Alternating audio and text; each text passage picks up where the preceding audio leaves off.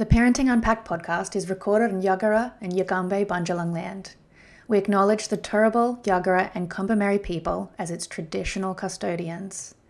We acknowledge all First Peoples of this land and celebrate their enduring connections to country, knowledge, and stories. We pay our respects to the elders, those who have passed into the dreaming, those here today, and those of tomorrow.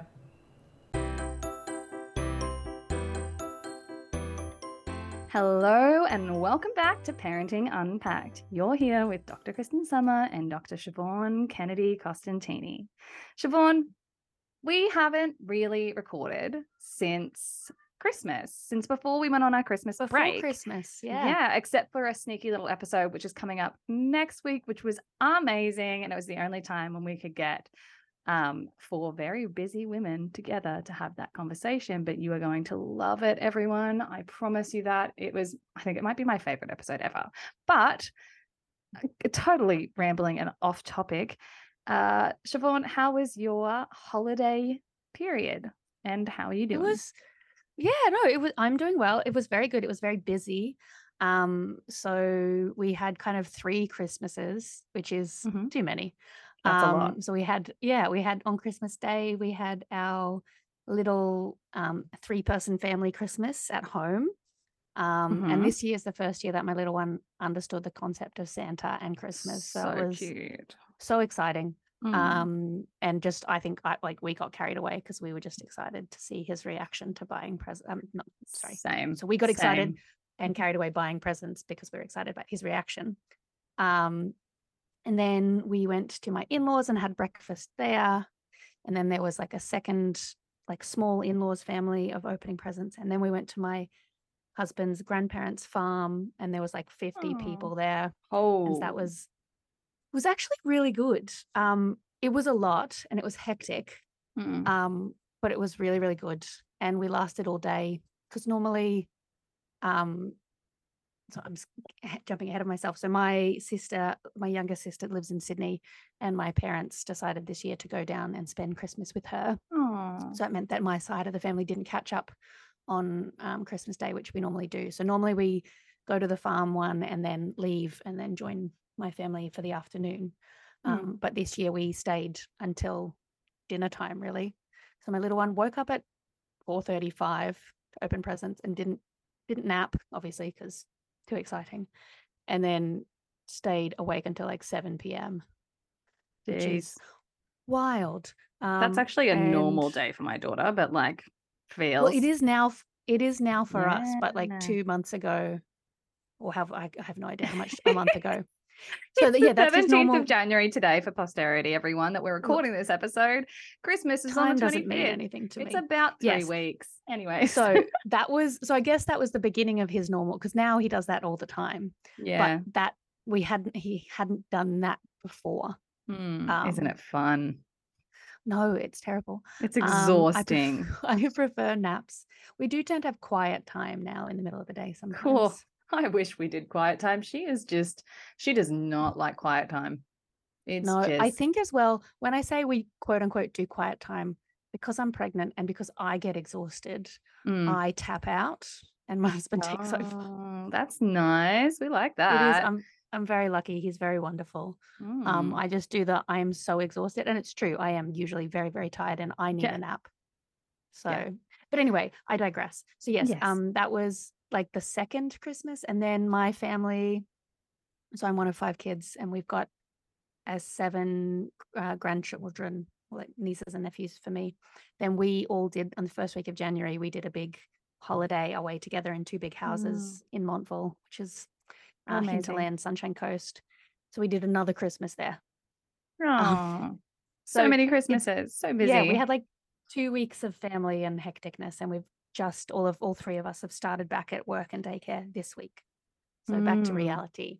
What about you? How was your your time off? Um, it was nice. So I had a week off before my husband, and and I sent my kid to to daycare that week as well. And I was just really burnt out from work. I was really burnt out from a whole bunch of stuff that kind of happened at the end of the year. So I kind of just zoned in on focusing on myself and doing some things that made me feel good. Um, and I ended up painting my office wall. You can see here, if you're watching the video, that the wall is now white, not blue. Um, and I know that sounds so like boring, um, but it took me a couple of days to paint that. I got some shelves from IKEA and I spray painted them brass. They were black.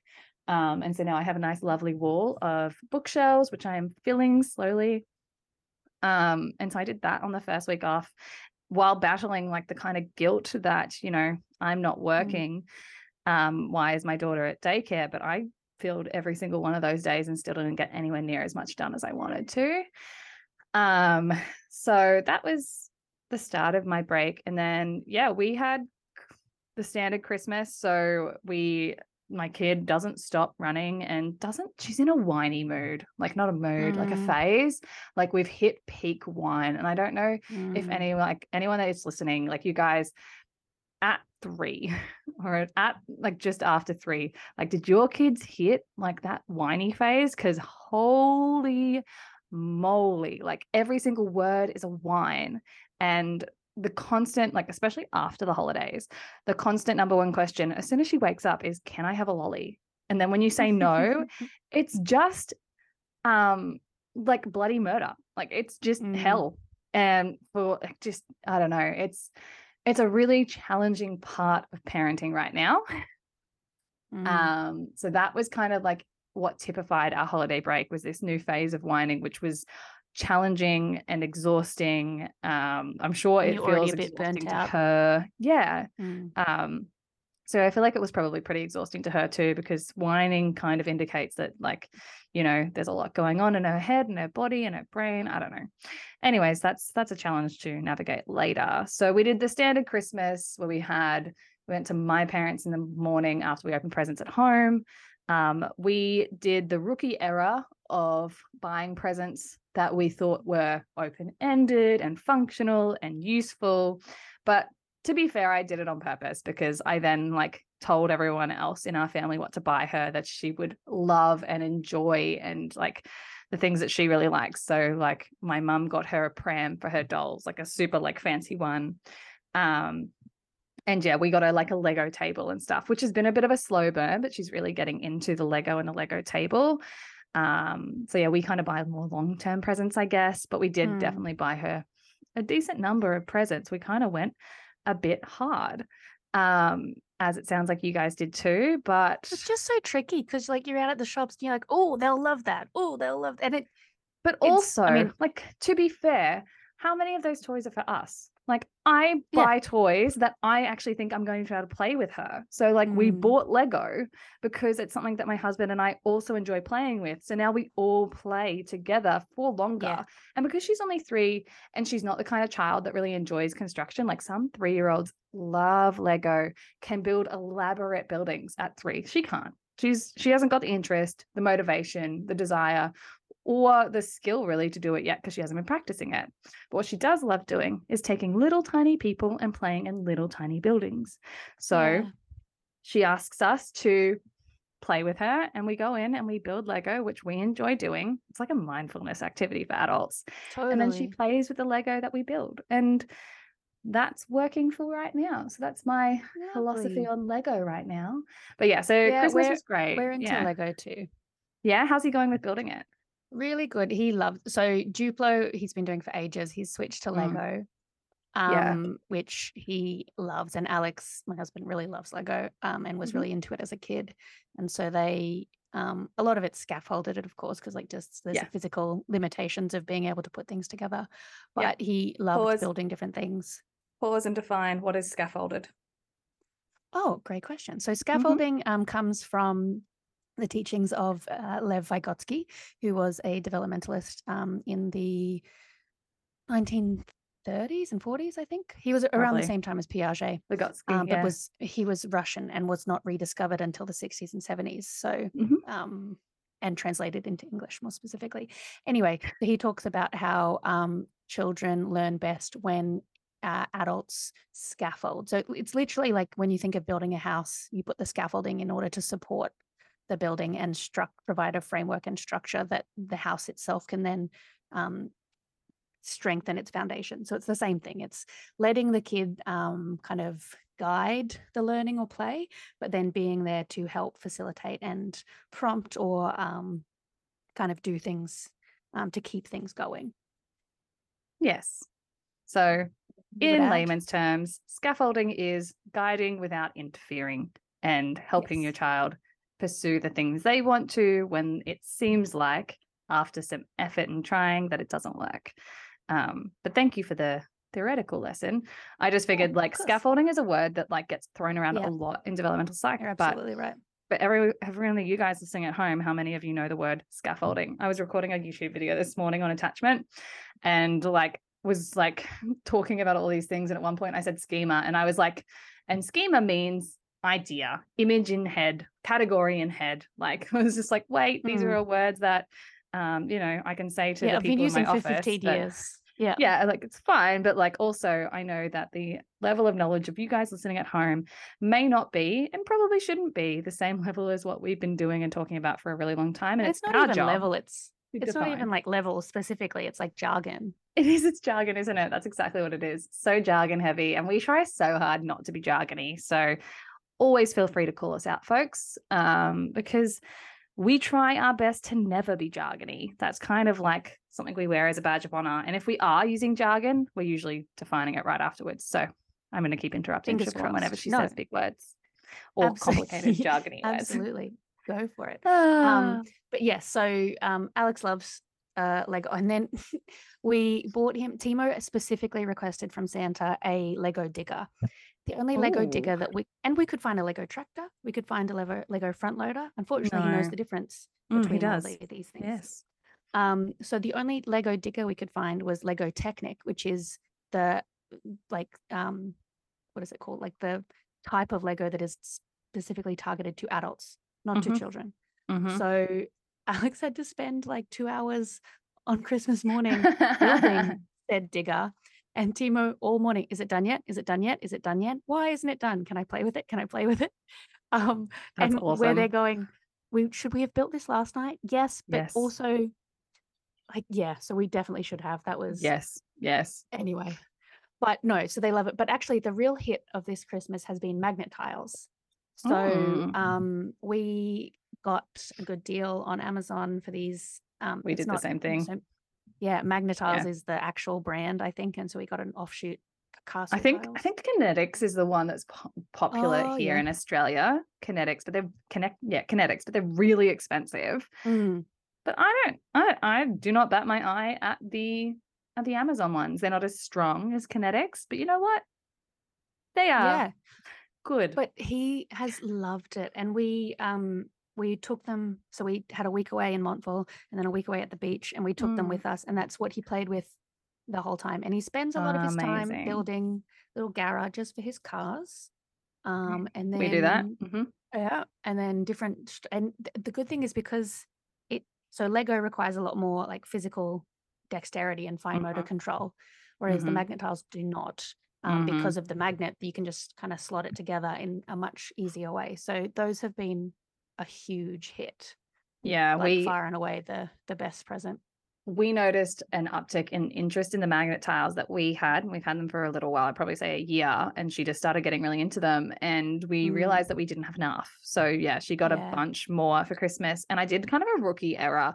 I bought a like marble run as well from the local toy store. Mm. And like I made sure that the ones we bought on Amazon were pretty much I, exactly the same as the ones that we have, which I think were like Kmart ones um, so that we could just keep growing it. But like on a spur of the moment, I saw the marble run ones and I was like, cool, we'll just add that and didn't think that they might be different sizes. And they are different sizes. And the marble run we have, like the like run bits don't actually connect via magnets the way that like the square bits do. So it's really annoying. but oh, she wasn't too into it.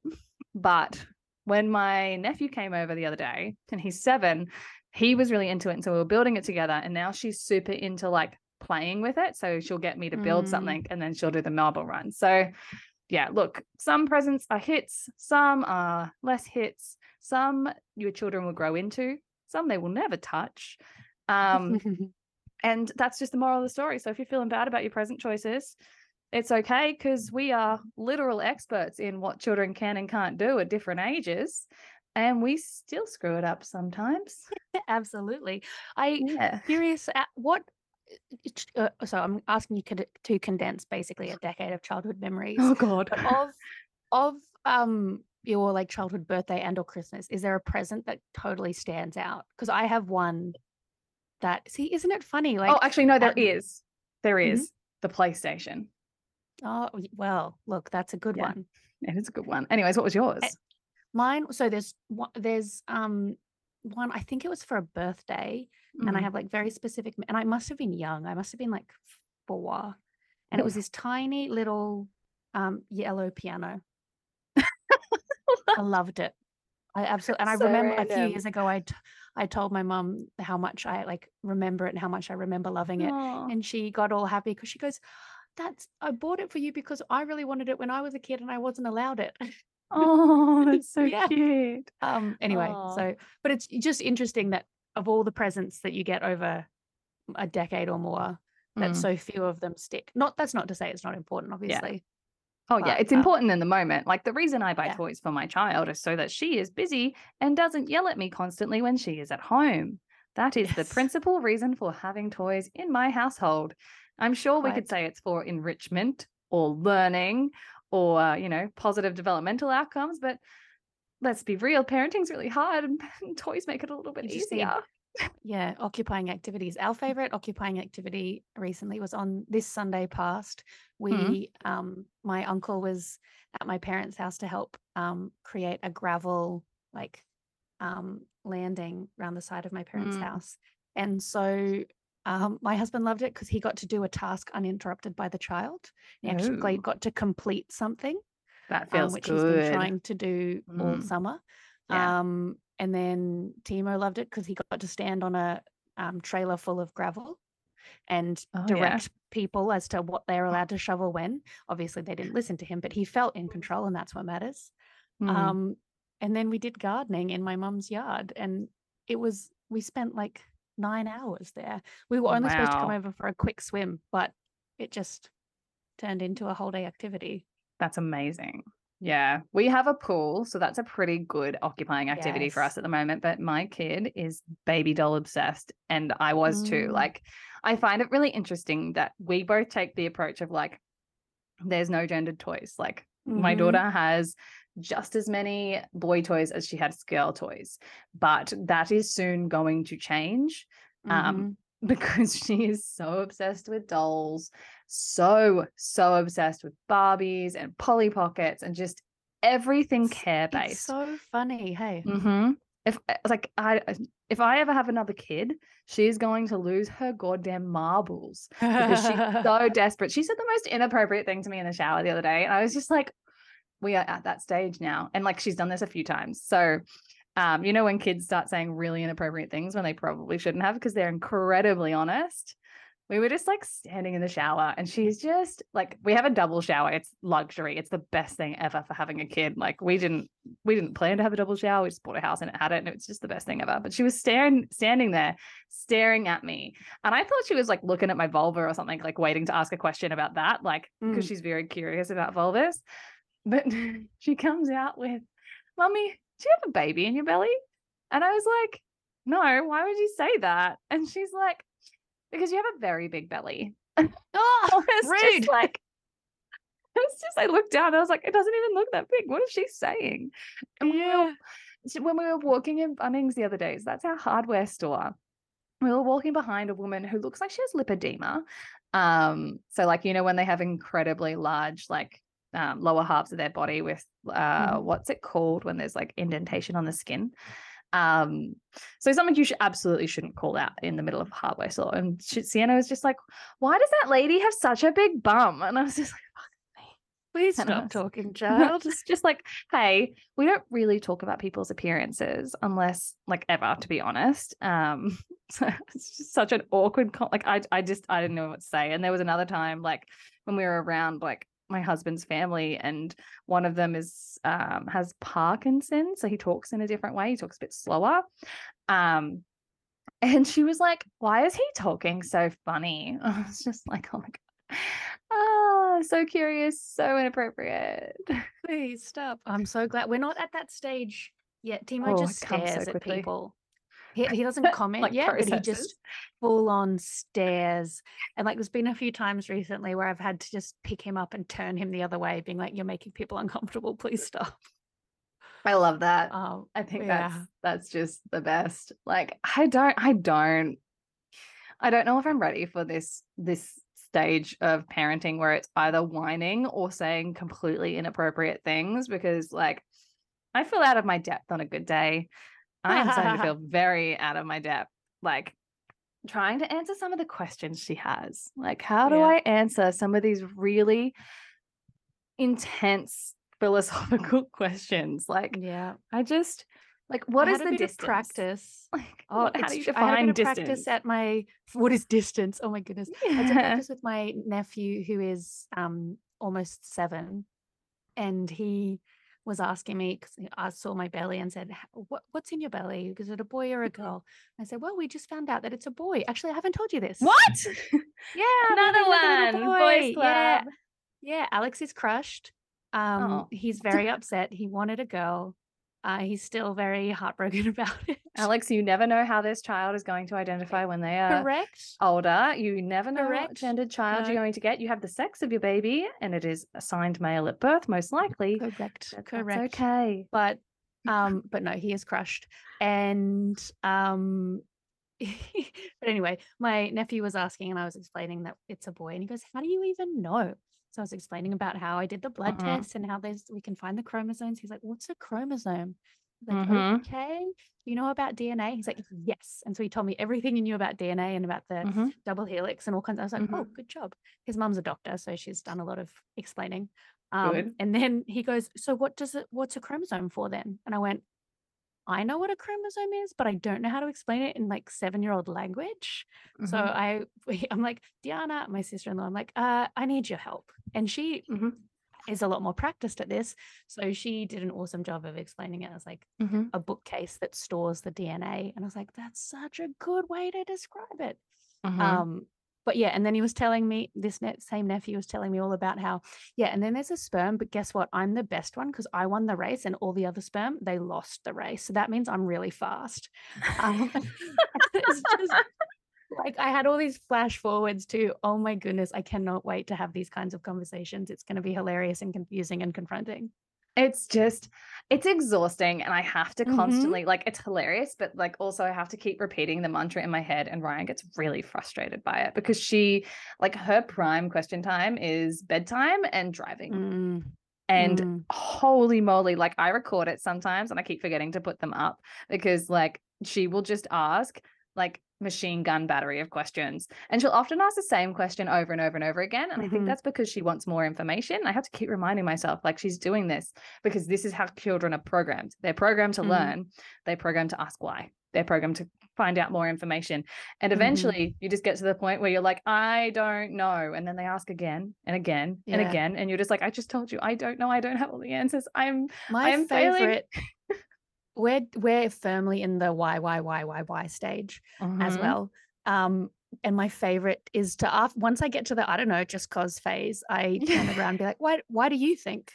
Do you have any Oh. ideas? Yeah, that Um, usually shuts them up real quick. Well, yeah, and sometimes he has like his answer makes it very clear the angle of like what his Yeah. angle of questioning is. I'm like, oh, you're after this. Okay, cool. Yeah. I can answer it now. Um, I but yeah, it can be so tricky.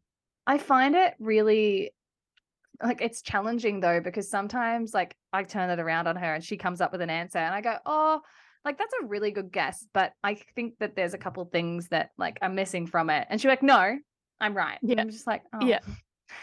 Yeah. And then I don't know what to do next. Like I don't know whether to be like, Oh. "Oh, okay, good job," No. or like, uh, "No, you're wrong," and like that's just going to turn into a debate because she's you have to accept her. Yeah, you have to Oh, accept her version of reality. You just go, It's just yes, really okay. hard. Yeah, If that's know, what you think. it's just challenging to figure out like when to educate, when not to educate, Yeah. and when to just concede the battle. Oh my god, it feels like a battle. This why the why stage and the whining stage. I feel Whew. like I, my go-to is concede within reason. Yeah, Like if it's obviously. genuinely, if it genuinely matters, which it mostly doesn't. But I do love Mm. it when he like with such emphatic, like it's like, no, this is how it works. You're like, oh, it firmly does not work that way. But sure, sure, we'll go Yeah. with that. Yeah, and I don't know whether like I feel like that could be patronizing sometimes, being like, I don't think so, but that's okay, sure. Yeah. Like I feel like that's kind of a really patronizing response. So I'm still struggling on how to respond that way. So if anyone at home knows how to do that in a way that isn't completely patronizing, please I slide into our DMs. I wonder if it's I, I see how why you why it might feel patronizing, but I don't I think it doesn't even register them because they're so confident in their answer. What you have to say does not matter. I know. I just I don't know. I overthink literally everything ever Oh in yeah, I was gonna say universe. it could be overthinking. Oh yeah, that's I mean that's my neurotype.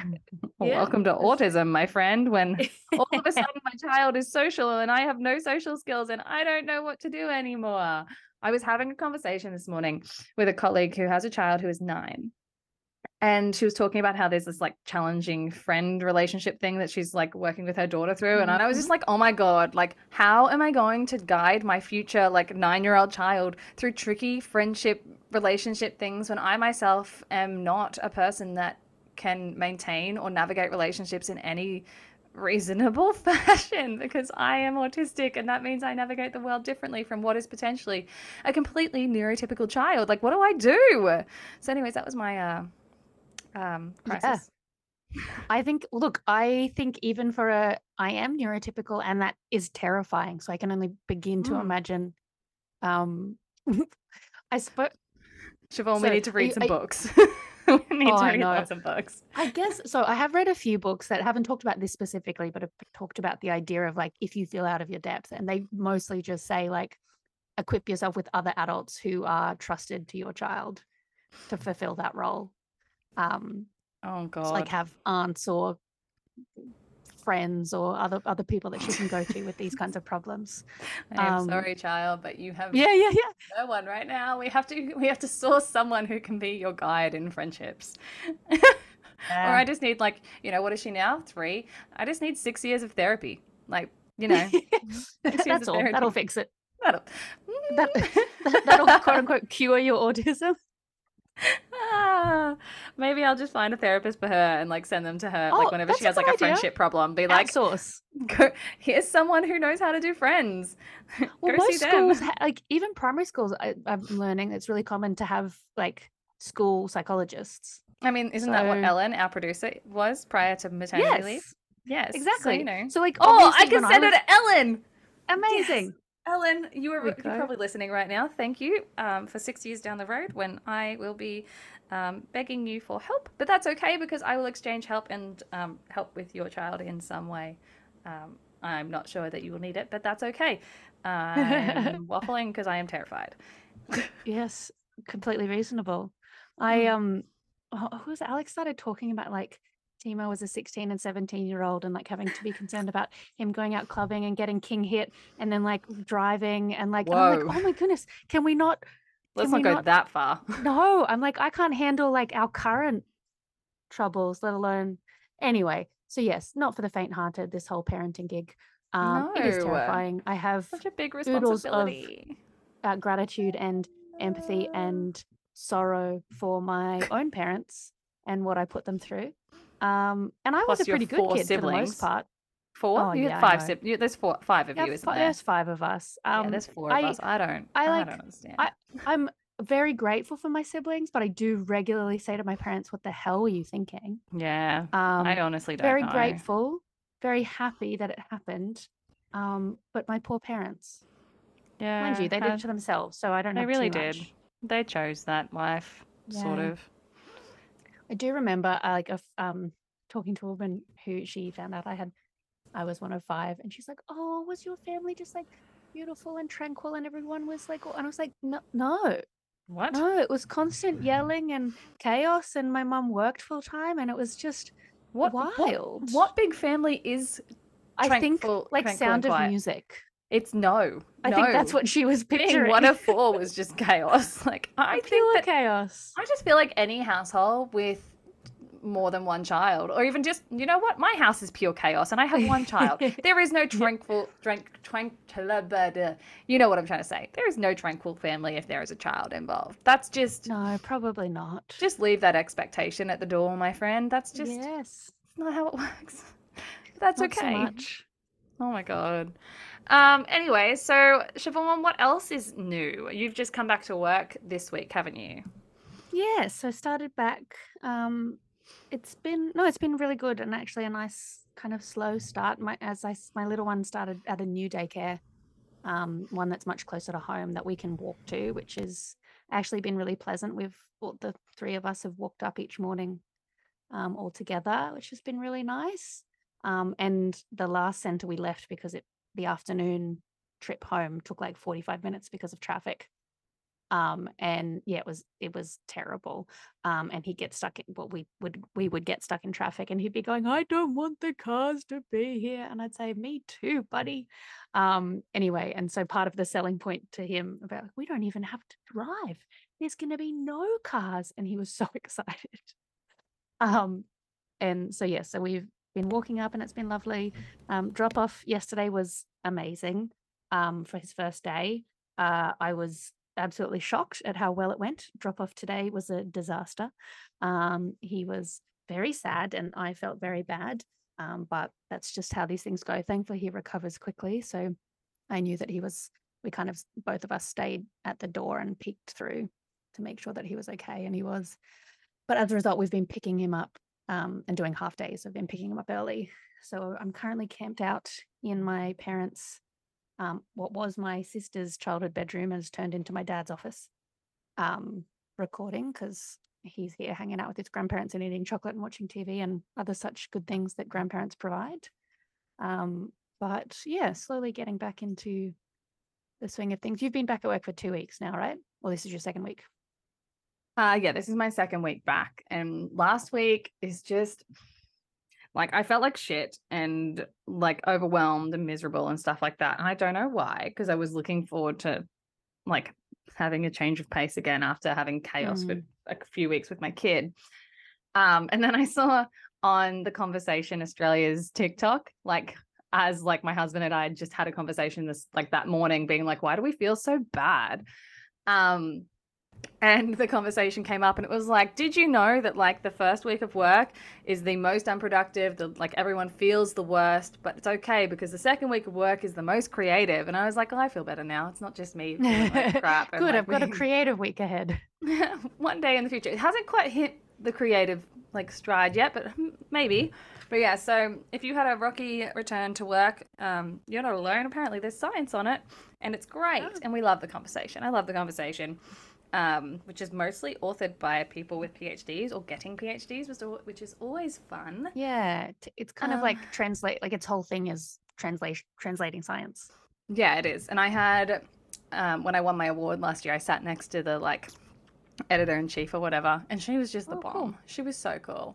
Um, and, anyways, where was I going with that? Oh, I was going to ask you a question about daycare, in specific naps, because you said that Timo doesn't Mm. nap anymore during the day. Neither does Sienna, except at daycare. Yeah. And oh my God, like when she doesn't nap during the day, she goes down really easy. She's happy. It's fine. She goes down at like seven o'clock, which is ideal for me because like she gets up at five o'clock regardless. And like we don't get any time alone. We don't, it's just exhausting if not. So when she's home with us, she doesn't have an inkling to nap. She doesn't slow down unless we're in the car at like two or three o'clock. She'll start to get a little Mhm. bit tired, but if not, she'll just go all day and it's fine. At daycare, she always sleeps. And we put a rule on it that she can only sleep for 20 minutes and then you have to wake her up. And like the reason we did that, because even with 20 minutes of sleep, it means that bedtime is much later and significantly harder. And it's just, Mm.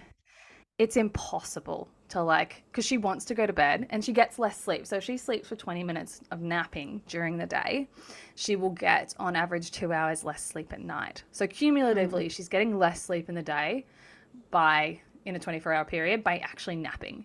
And I know Mhm. that that's problematic. So there's a bunch of like, I don't know. I saw someone's post the other day where there was like science on how children need to nap up to like four years old. It's good for their cognitive Nope. development. And I was just like, that's not the whole story. Yeah, Yeah, some because- children, and probably most children, but not all.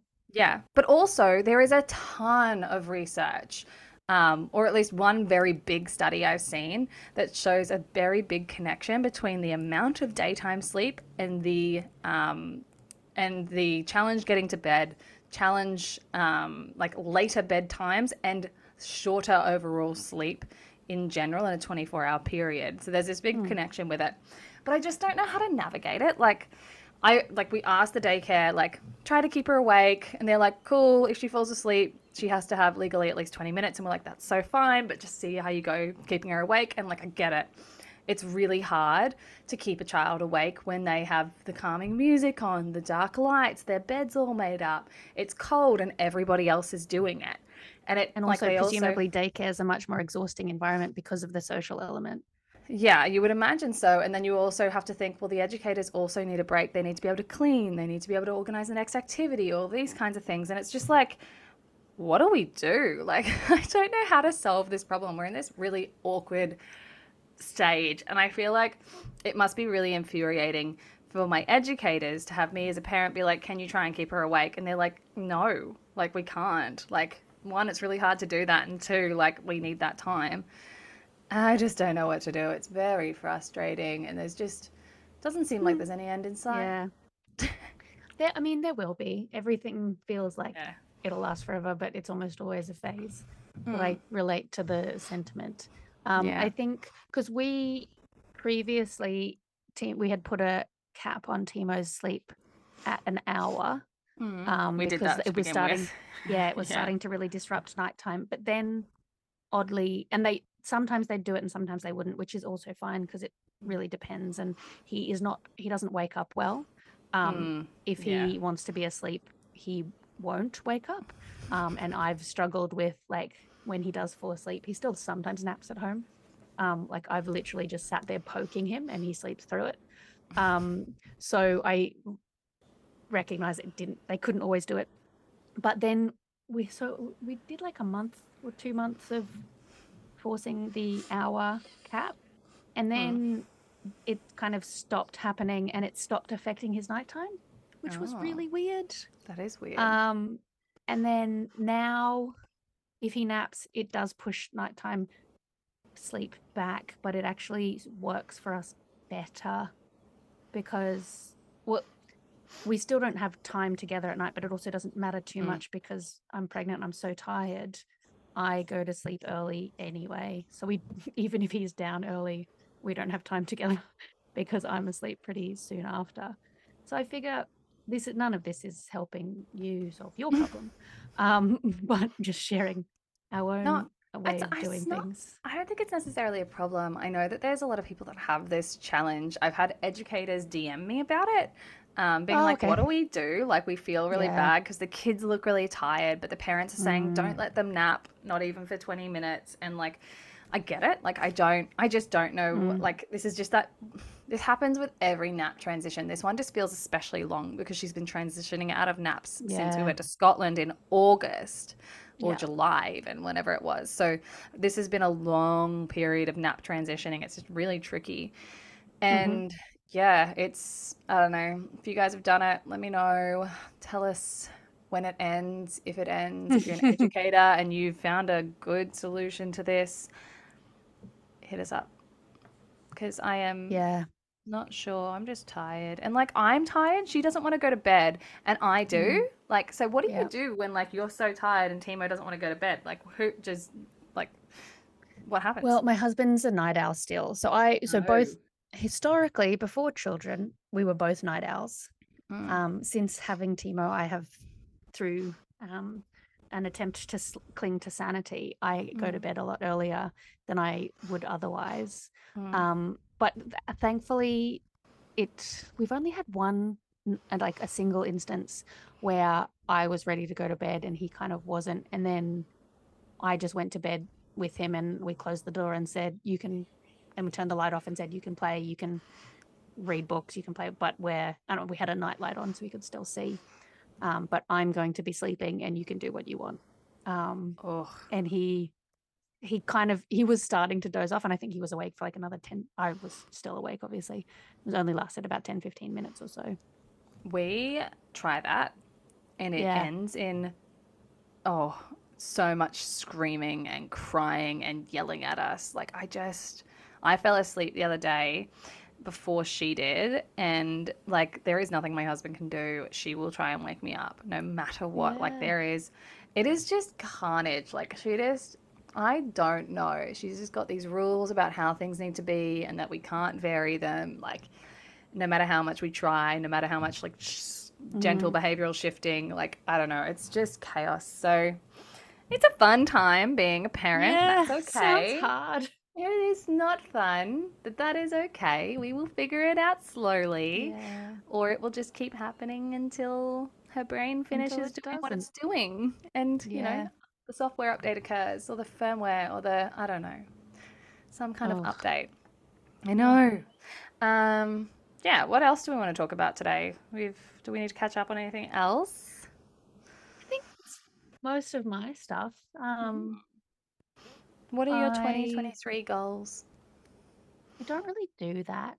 Oh, like, but I mean, for your business, like, what are you, what are your upcoming plans for your business? I should say. Um, Just have rolling a it in. baby. Have a baby. That's a good one. That'll Experience do. business disruption. Um, Yeah. but no, I AKA um, maternity leave. pretty much. But no, so I um have I'm starting a few new cent. So I run my my main income comes from running sensory classes at daycare Mm. centers. Um, so I deliver those to four different centers at the moment, and for 2023, that's probably going to um, jump up to another. Um, so at, what is it? 12 total um, which is awesome. There's yeah, so they're That's all lined up. Yeah, so they there are new centers that I'm on board um, to start at, but they haven't opened yet. So they're Hmm. opening. Their rollout is happening throughout the year, um, and so I've got some. I've hired some people to help me deliver those, which is exciting. So like lots of lots of really exciting business stuff, um, and then yeah, having a baby in June. So trying to juggle and navigate that. Um, I'm Mm, currently yeah. just burying my head in the sand and telling myself that it'll all be fine. Um, that doesn't sound like effective postpartum planning. well, okay, I'm lying. Um, I do have actual plans in in place. Um, I've Mhm. got someone who is my second in command to um, take over and like be my organizer on the ground and only come to me for like have to get done. And I'm planning to take three months completely off and then like go back a couple of days, like one day and then two days, and then sl- like do a real slow Hmm. restart. Um, but the good thing is, most in terms of delivering my classes, it's only in the morning. In the afternoons, usually admin. So I'm trying to. This is something I need to figure out.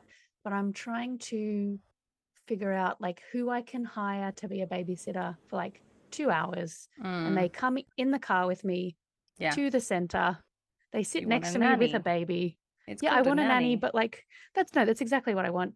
But I want them to come with me and like just be there yeah, where that sounds ideal. basically a, a baby holder. So I haven't actually started to look into anyone. Um, because I hope to breastfeed um at Mm. least perhaps not exclusively, but at least primarily. Mm. Um but yes, anyway, so these are some I've got lots of like half baked plans that I really need to sit down Advertising for properly one bake. baby holder. Please Yeah. apply within. pretty much. Um, but Oh yes, God. the, the real thing is I've got I've hired Catherine from Mother Up, and I'm our Mm. first meeting is in I think next month or the month after. To Ooh. like she's my person to keep me accountable to like make actual plans instead of half baked plans. Oh, good job. Um, We love that. So that's I've got a plan to make a plan. We love Um, that. we love that? that. And when you've got the plan, Uh, you'll walk us through it and we can learn from Precisely. things that worked and the things that didn't, which is wonderful. Exactly. What about you? What are your goals and plans? Oh, look, I just need to survive my job and hopefully get another one because my contract ends on the 17th of January. Oh, a year a Oh. year today. Oh, that's bleak. Oh, next year. yeah, not today. Not today. I was gonna say, I'm like, um, y- you should have something lined up. Um, Yeah, no, yeah. I- so I've been I've applied for a fellowship already. Like I've done an EOI. I've got a big fellowship to apply for that'll take me quite some time, but that doesn't start until 2025 if I get it, and that's it's Mm. very competitive. So you know, I'm not sure about that. Like that's work stuff, and like just you know, publish a bunch of papers that have been sitting in my like out for review and stuff. One of them's going to preprint if you guys want to go and look at it. It's about um, the video deficit, which is about how kids are meant to learn poorer from screens than from real life people, but I failed to find it Um, that's almost ready to be uh, published, and I've got a couple more. I've got honors students doing publications, like all projects. I've got projects going on. So that's just my work life. Um, social media wise, I'm literally just hanging in there. Hey, like I am just posting content when I can. Sometimes it's high quality, sometimes Good. it's just me flicking my camera open and having a quick chat because it's all I think useful. Um, sometimes I get stuck with like thinking that it all has to be high quality and beautiful, but then I have to mm. remember that And I think- sometimes it has to be self compassionate and like Yes, you've held Pretty- yourself to a pretty exacting standard. So I, it's very good. I'm very happy to hear that you're being more relaxed with it. Yes, and I have just started recording my lectures, like re-recording my lectures again and just chucking them up on YouTube. So I do like Cool. half a lecture a week. So I if you guys didn't know, I used to teach developmental psychology. So I'm just taking the lectures that I used to do and kind of translating them, but like doing no prep. I just pull up my slides that I used to give the lectures on and obviously oh, I cool. know the content because I've given the lectures a few times. Um, but I didn't want to put up like the actual lectures because they're dry and they're boring and they're for second year Mm-hmm. undergraduate psychology students and that's just meh. And I'm sure the university will come will come for me if I try to put it on my platform Yeah, and monetize probably. it. So yeah, I've just started like recording that. So this morning I did the first part of an attachment lecture, which I'm pretty sure is live. Um, but by the time you guys hear about this, it'll be well and truly live. Um, and yeah, I'm just seeing how that goes. Just being super like like casual, just pulling up my lecture slides, talking to the camera, and explaining like things like what is attachment theory, how to raise happy kids based on attachment science, like um, attachment 101, I think it was basically. Um, and yeah, so that's my new like direction for social media this year is more just like um, trying to put longer form content out there alongside their shorter form content because you know who knows what's going to happen with the short form content it's all the rage now but we don't know if it's an enduring style of content or whether people are going to get really fatigued by it so i'm just well, do you trying know to when give lots of YouTube started, videos Yeah. were like max three minutes, and now What? it's really common. Yeah, like the it- Wow. so back in maybe you're too young because you're a youngin. Um, we, there's like two years between us there's five years between us, how old which are you? Which is at uh no, I'm I'm not good at numbers, but I'm 33. i'm 20 i'm turning 30 this year No, yes i'm turning oh, 30 I'm turning 30. I'm turning 34 this year, so I win so um, four years between us anyways to death. oh you're an 80s Um, baby 89 Yeah, 89. Hell yeah. Mm. Um, but anyway, that doesn't matter. And yes, there's only so four years between us. But Yes. um, I was really into YouTube in like the early days when it first started. I kind of was an early adopter, but um, the like in the 2006 2007 YouTube land, like all of the content creators made videos at like three and four minutes, and anything longer did not work. Um, And now, obviously, in YouTube land, it's the complete opposite. Like Now it's, like, standard 20 minutes, 20. yeah. yeah. yeah Um, so you're absolutely right. Different like different mediums and like platforms go through phases and stages, and all you can do is ride the wave. I also feel like like parents don't always want to like sit there and scroll to learn. Sometimes they Mm. want to chuck something in their ears and walk around and listen, like kind of like Mhm. like a podcast like this. So Yep. that's always been really good because it made me feel like I could be heard and express myself when all the freaking drama would go down on like TikTok and stuff. Like I had a Mhm. video that didn't even go that viral on TikTok, but it was about apologies. And Oh, I saw I saw your I saw your apology apology video. well, I didn't apologize. I just no, I know, but I saw your re like your re version of it. Yeah, I did a second one to be like, guys, like you're focusing on the wrong goddamn thing. Um, Mm. and yeah, like it just it feels nice to be able to then go through it. And I mean, we don't need to talk about apologies and the drama on that here because we've actually already done that in Journal Club. So you can go there to like Mhm. listen to the Journal Club apology episode where that evidence actually came from. But yeah, I feel like diversifying the way I bring content and the types of educational content versus everyday content versus self compassion content. Um, just trying to be more of a real person again because I think that's where I started and then I got I started work last year and was like oh I need to make this more of a science communication platform and I started getting further and further removed from people and mm-hmm. like my personality and who I am so yeah I'm just kind of coming back and diversifying how I do it all and hopefully I have been dialing back if you haven't noticed I've dialed back I had no, I had publish. noticed. I know. I had. I was. I actually. I was looking this morning at your TikTok, and I'm like, two days ago. I Good know. job, Kristyn. I know. You should be so proud of me. My TikTok is I dead. am. So whatever. The algorithm's changed and like it's just dead. So I don't really I think that's part of it though. Like not being beholden to the views. Like so yeah i am not beholden to the views and i think largely because my income doesn't come from that is what Mm. really helps yeah, mine does. only do it for wanting like just doing what i want but it is so weird right like my i had a Mhm. post last week and it got like 10,000 views and it did like really really well for me. Those are big numbers for me. Um and then one that i did this week got like 17 likes total. And i'm like what the hell? And i have no idea i know i have no idea how or why um and i decided to not care and not investigate. Yeah, no, it really doesn't keep- matter. why because you're putting out the content that feels good and the people who engage in it really value it. And I think that's the same with the pod. Like I have half a million people across my other social platforms, but our pod doesn't get that many listens. Like I think we get like a thousand listens an episode. But those thousand people that come back every single Mm. week are the ones that love it, that engage, that find value in it. And that is a thousand people more than we would have reached with any of the science that we've ever done. Like mm-hmm.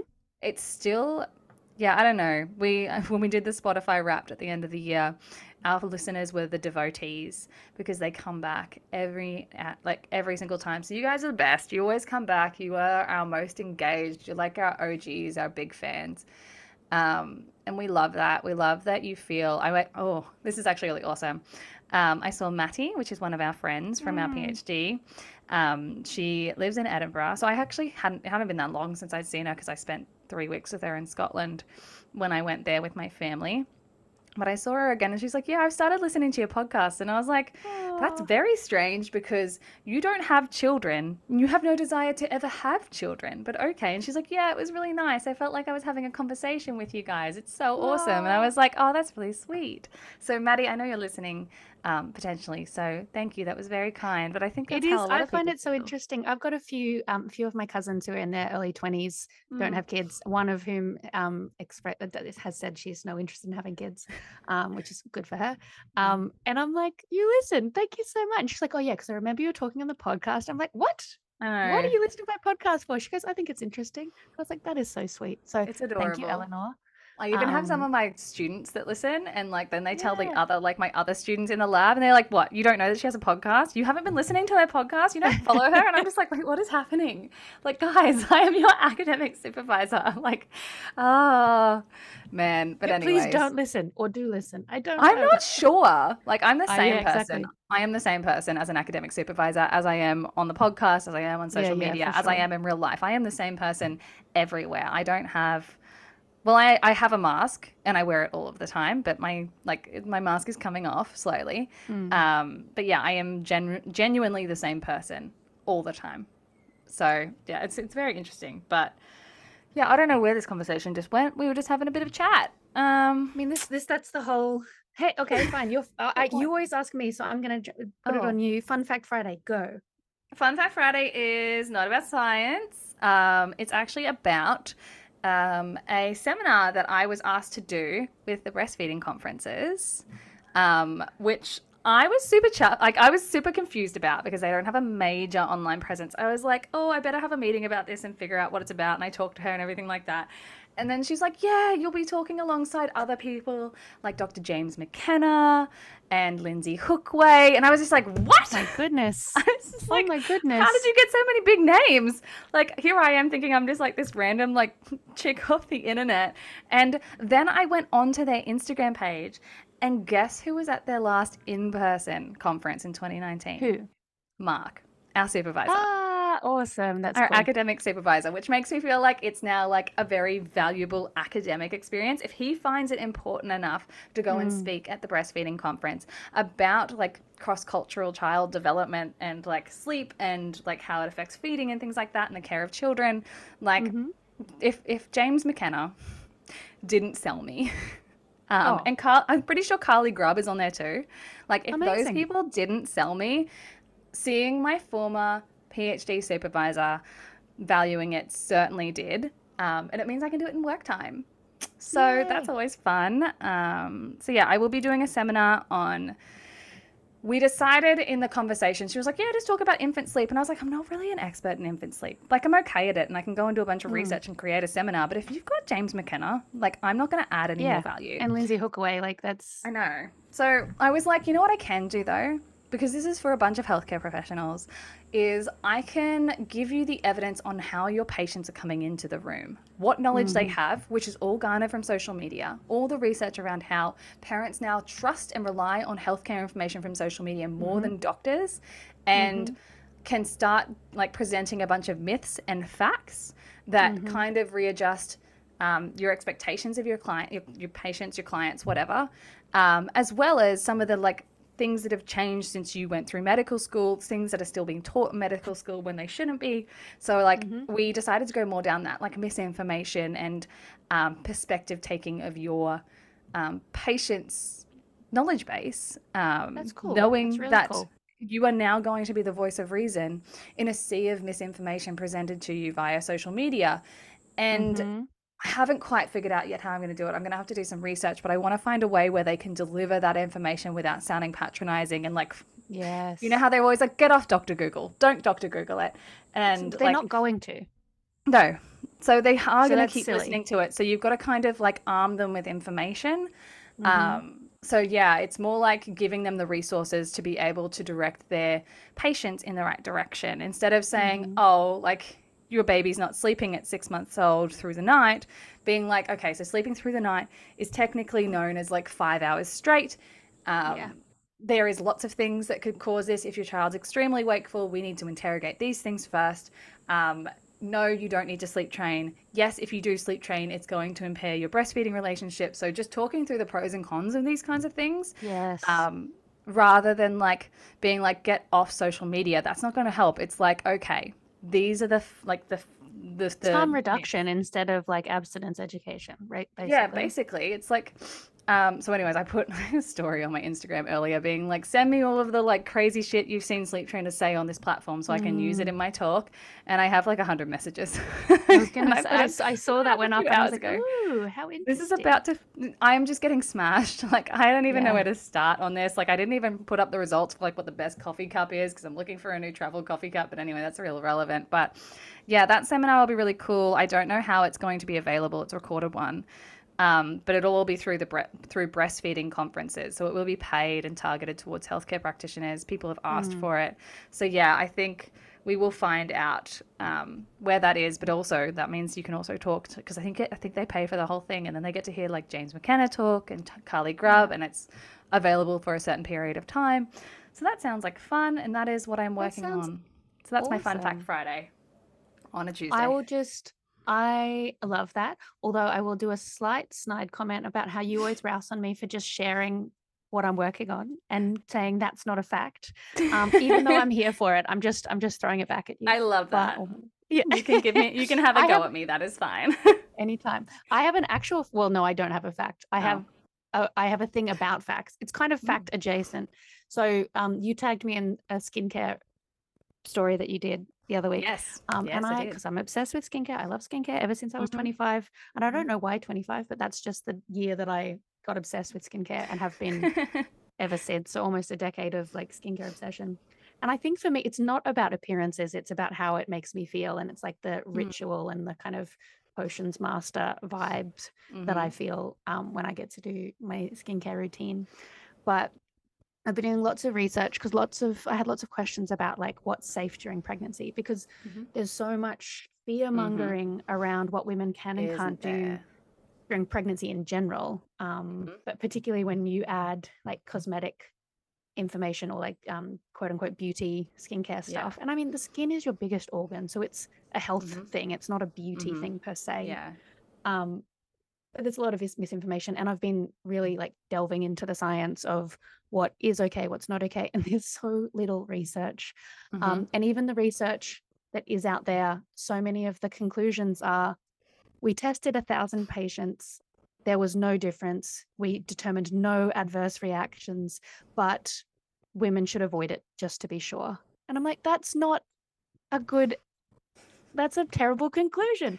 And everyone comes up with the same conclusion. And it just reminds me of apparently so I'm pregnant and the last time I was pregnant was three years ago or three and a bit years ago. And the advice has slightly changed from back then. Currently, um, I don't remember being told not to eat eggs or to be careful about how my eggs were cooked when I was Oh, pregnant with Timo, whereas there's a lot I of knew this. talk about eggs. now. They've got to be. Yeah, I, They've got to be completely cooked. Mhm. But yeah, and I mean this is true, they do. But then some some healthcare professionals and not doctors per se, but some are going so far as to tell women to just avoid eggs, uh, Mm. which is a terrible idea because um, there's this awesome I can't remember her name, but there's see if we can add it in the show notes. But there's this awesome um, dietitian nutritionist on Instagram Mm. who talked about how eggs are the best um, way to get choline, which is really Mm. useful for brain development and Mhm. um, nervous system and baby's eyes and all. the- When you're Mhm. pregnant, it's a really great source of choline, and that to get the same level of choline, you need to eat like something like like six cups of spinach, a cup Whoa. of like broccoli, and like it was an amount of food that would feed you for the whole day, which is just not tenable versus one Mm. egg.